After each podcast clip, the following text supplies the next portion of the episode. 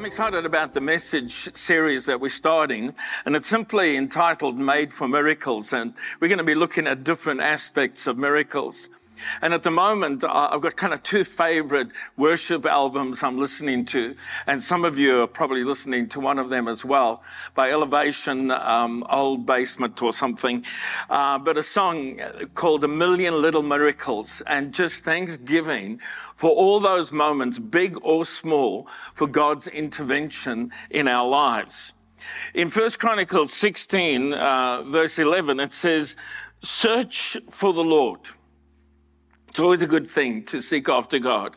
Search for the Lord and his strength. Continually seek him. And then comes this encouragement to us. Remember the wonders he performed, his miracles, and the rulings he has given. Remember, bring to your memory, stir up in your heart, stir your faith up again to remember the wonders he has done and his miracles. And the reality is, as human beings, we, we love the idea of miracles, even if we call them something else. But equally, if we're honest, especially if you've been walking with Jesus for a while, we get confused by them. Why did God do that, but he didn't do that? Did I get something wrong when I asked him to intervene in this situation? But in that one, I hardly prayed and he just did something. It kind of troubles us. And then probably for most of us who've been raised in our Western culture with a strong emphasis on science and all the rest of it and people trying to explain away miracles, we wonder in our modern age, are they really real? Or did I just want to believe and therefore it became something? And when we're desperate, we kind of wonder if God will work a miracle for us. And often it's easier to believe for somebody else's miracle than for your own miracle, that intervention of God into your circumstance. So we live with these kind of questions swirling around in the back of our mind.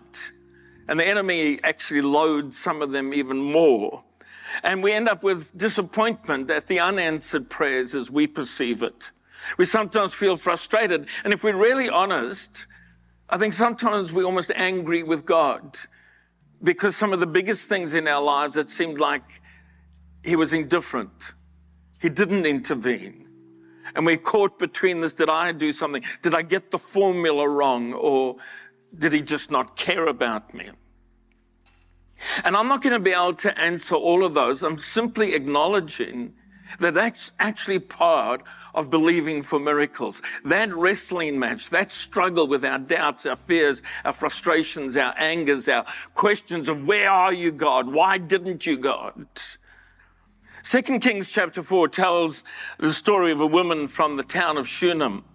And she's actually described as a great woman, a noble woman. She's obviously wealthy. And it's in the time of Elisha the prophet, and he lives on the slopes of Mount Carmel. And his house is very likely near or on the site where Elijah challenged the prophets of Baal.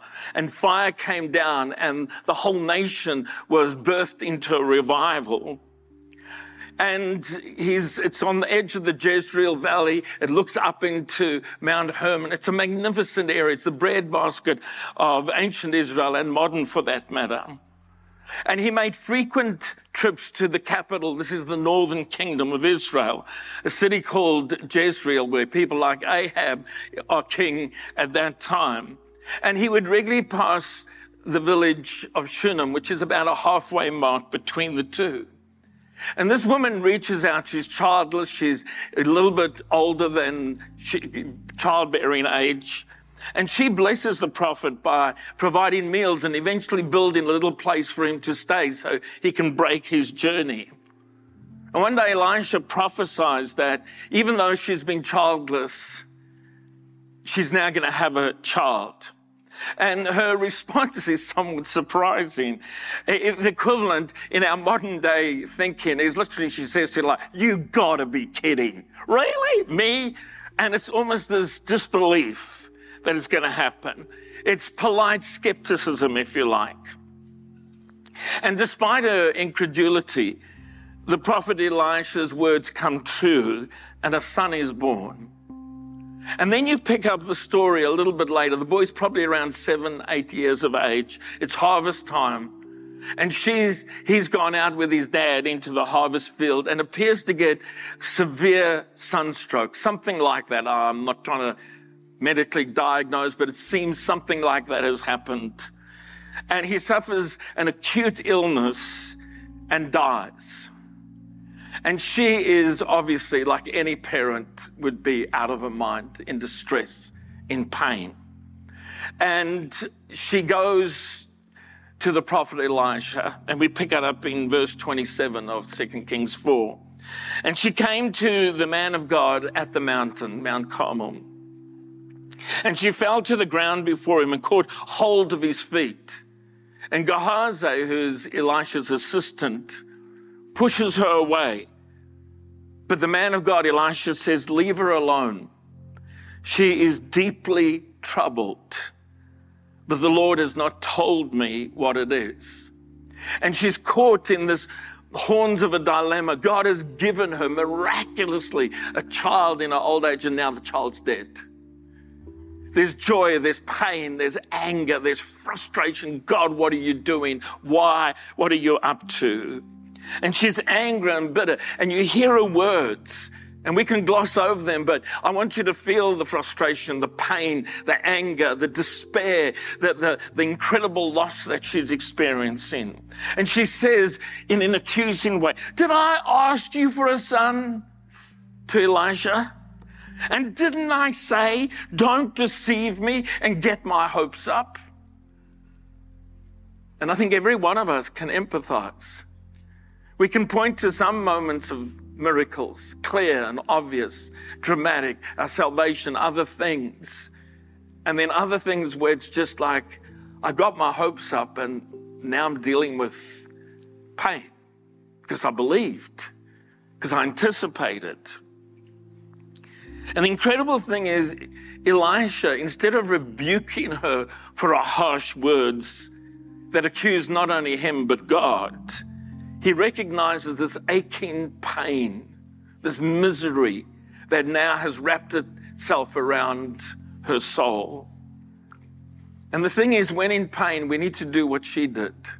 She went to God, angry, frustrated, hurting, but she went to God. She went to find an answer.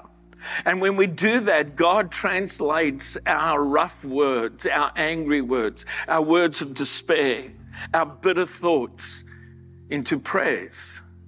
They are real prayers.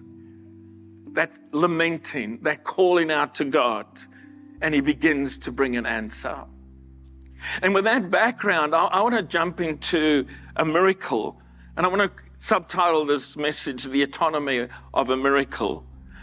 And that word means the study or the structure, the internal working of something. And there's one miracle in the New Testament that all four gospel writers record. And in that sense, I think it's notable. If all four of them mention it, it's a key miracle performed by Jesus. And it's the feeding of the 5,000. And there are multiple feedings. There's a 3,000, a 5,000, and we can look at all the principles. There's some common things. But I'm mainly going to look at Mark's gospel account and a little bit of John. And the, Mark sets the scene. Jesus has been pouring out, ministering, teaching. And then it says in verse 31 of Mark 6, then because there were so many people coming and going, and they did not even get a chance to eat. Just remember that's the background. So the disciples are hungry. They've been ministering people. They consider that they're kind of been self sacrificing, if you like. We're talking about Mark 6 and verse 31. She said, he said to them, Come with me by yourselves to a quiet place and get some rest. And so the first thing we need to notice that if we want to experience God's miracles, little, big, or otherwise in our lives, we've got to come away with Him. The first prerequisite of a disciple, a follower of Jesus, is being close to Him, is leaning in. And I know we go through seasons and up and down, etc. But let's jump into how this miracle flows. And this is not a formula. This is just some observations for us to help hang some things on, cling to some truths. And as we pursue God and seek and remind ourselves of his wonders and miracles, you've got to identify the miracle that you need. And I want to be kind of direct on this, and you may have heard something like this before. The first thing you need for a miracle is a problem. And the right there, we don't actually like that. We would rather just see some miracles where God kind of performs as some uh, eternal magician with supernatural powers and just entertains us. But miracles are wrought in our life, little ones, big ones, intermediate sized ones, because there's an underlying problem. And if you're going to go and ask God for a miracle, you first need to identify the problem. And the crowd who Jesus has said to the disciples, let's leave them. Let's go to a deserted place. And uh, on the north uh, eastern side of the shores of Galilee, there's an area where water washes down from the Golan Heights and there's massive boulders there. And it's the one place where there's no farming because at that time they reckon there's almost a million people that live around this area of the Sea of Galilee. And it's the one quiet place between the boulders. But some of the crowd anticipate where he's going and they rush ahead. And by the time they get there, the disciples and Jesus in the boat, the crowd's already waiting. Remember, the disciples are already hungry. They've already, in their mind, sacrificed for this crowd. And the problem is obvious. John, uh, Mark states it. The people came, this is Mark 6 and verse 33. People came from many towns, ran ahead along the shore and got there ahead of them.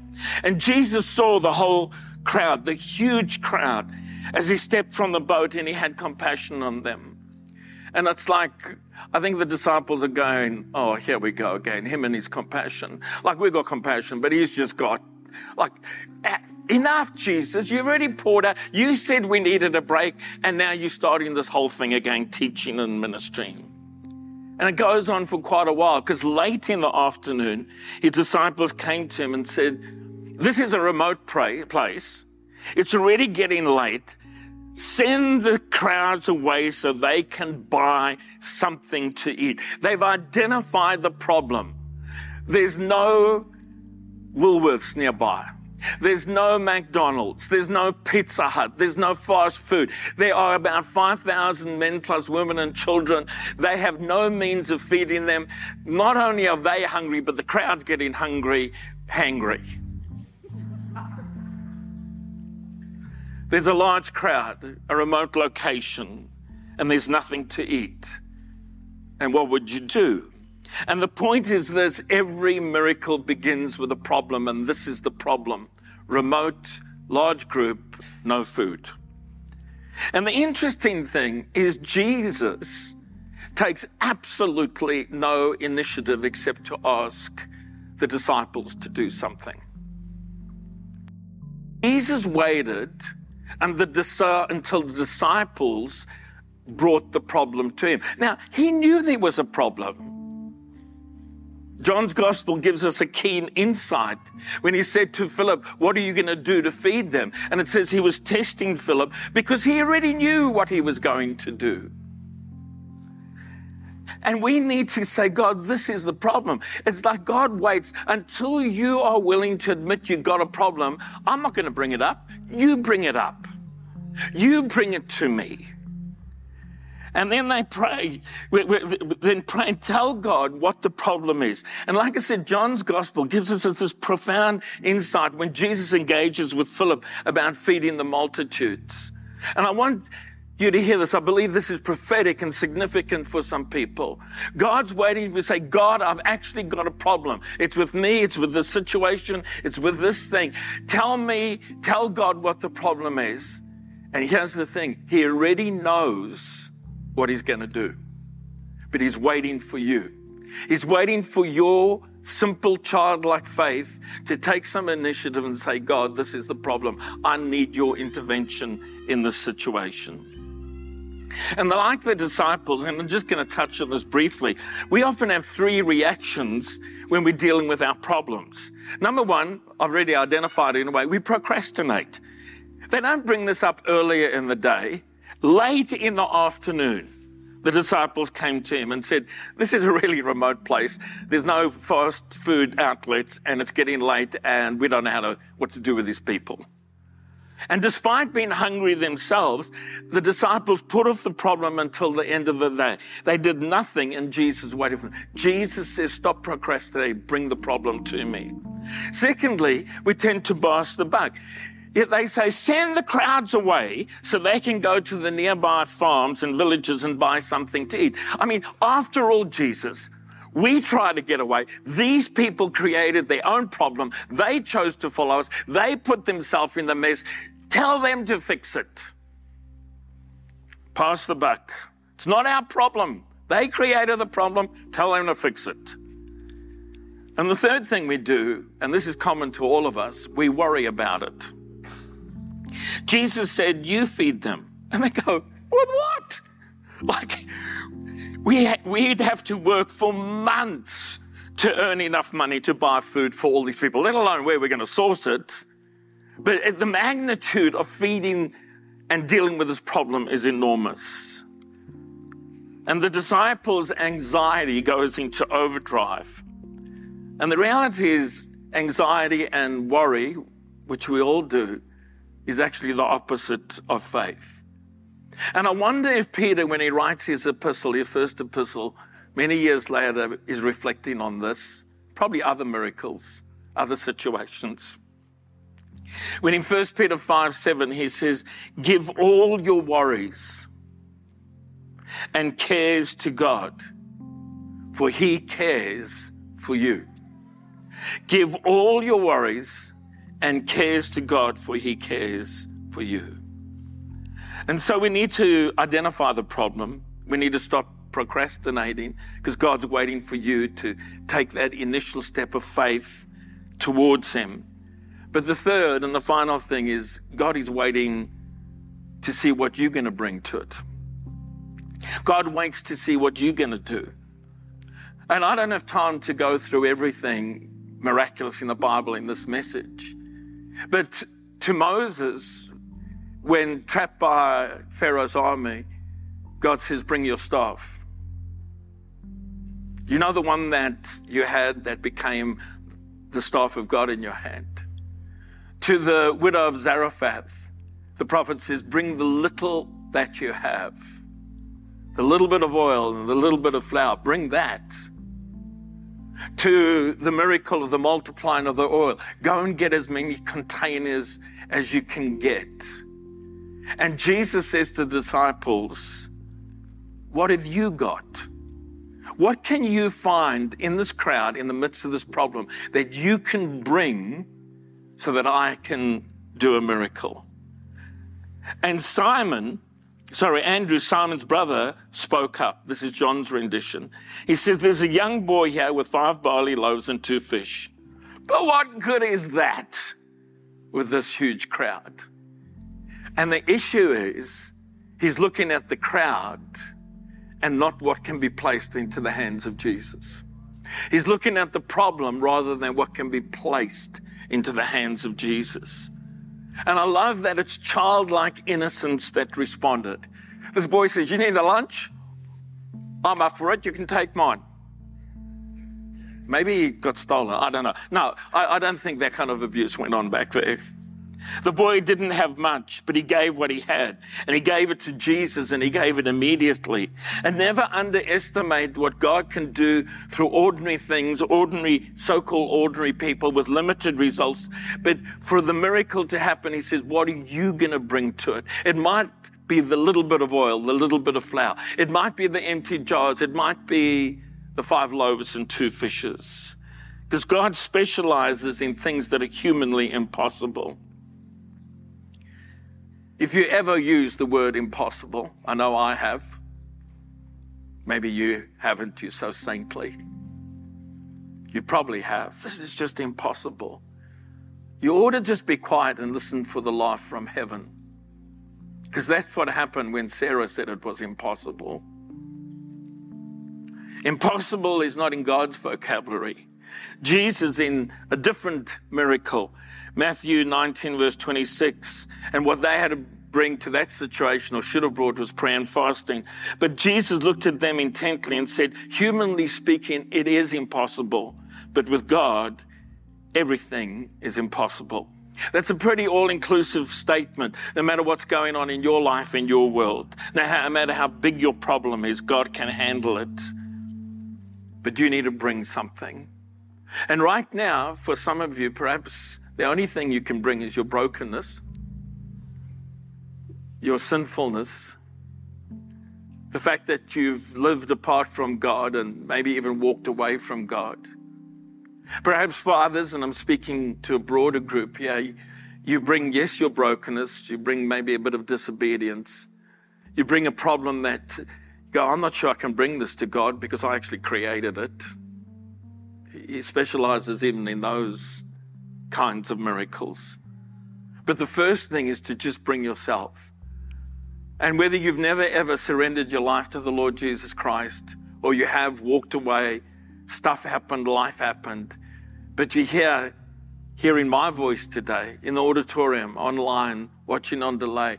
God is inviting you to bring yourself so He can perform the greatest miracle of all, and that's forgiveness of sins and the gift of eternal life that was accomplished by all that Jesus suffered on the way to the cross, on the cross, and is secured by the power of his resurrection. And so, if you're saying yes to Jesus, whether for the first time, renewing a commitment, or making it real, I'm going to invite you, along with everybody, to pray out loud, if you can, a simple prayer of surrender to the Lord Jesus Christ. Because the Bible says if you publicly declare with your mouth that Jesus is Lord and believe in your heart that God raised him from the dead, you will experience salvation.